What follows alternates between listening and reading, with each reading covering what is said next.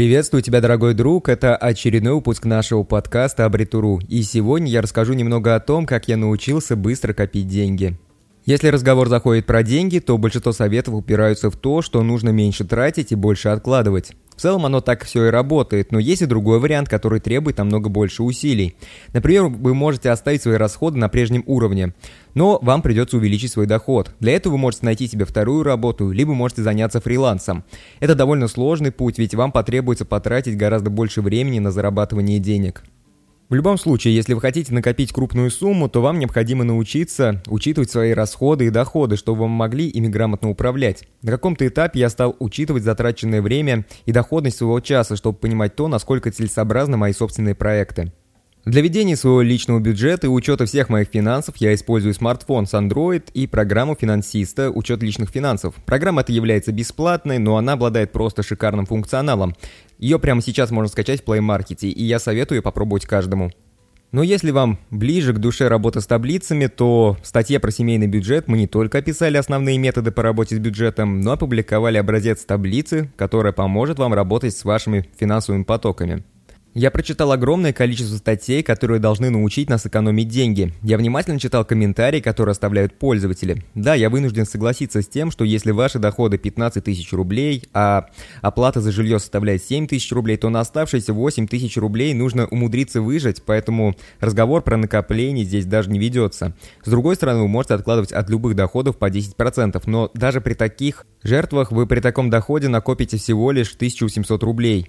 И это ведь сумма за год. Я не думаю, что такая сумма может что-то серьезно изменить в вашей жизни. Если ваши доходы меньше 30 или 40 тысяч рублей, то вам следует в первую очередь увеличивать свои доходы. А вот если ваши доходы вписываются в эти рамки, то вы можете позволить себе метод накопления средств, который я опишу. Во-первых, я советую откладывать 10% от любого дохода на свою финансовую подушку. Эти деньги нельзя трогать, они либо для очень крупной покупки, либо на черный день. Далее нужно создать отдельные счета на расходы, которые потребуются через определенный период. Например, для обновления техники. У меня есть счет для покупки бытовой техники и электроники. На него я каждый месяц откладываю примерно 5% своих доходов. Если что-то поломается, то у меня всегда будут средства на ремонт, либо на покупку новой техники. Аналогичный счет есть на ремонт квартиры, куда я откладываю примерно 1-2% своего дохода. Весь дополнительный доход от проектов, как правило, я инвестирую обратно в проекты. Либо откладываю для покупки какого-то специфического оборудования, которое необходимо только для этих проектов. Например, вот сейчас я хочу обновить себе микрофон для подкастов. Если вам неохота задумываться над разделением своих счетов, то можно ориентироваться на предложенный мной вариант. То есть 10% это на долгосрочное накопление, 10% это на краткосрочное накопление, 55% уходит на ежемесячные финансовые платежи и бытовые расходы, 10% на развлечения, 10% вы вкладываете в свое саморазвитие и 5% мы откладываем на подарки. Но опять же, тут очень многое зависит от ваших доходов, и эта схема, она не универсальна. Если вы зарабатываете намного больше, то вы можете намного больше откладывать в долгосрочные накопления и в краткосрочные.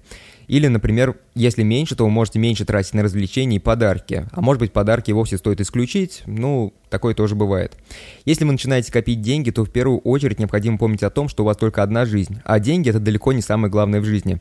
Не стоит с фанатизмом относиться к накоплению средств. Если вы будете жить на 5% своего дохода, то это точно серьезно повлияет на качество вашей жизни.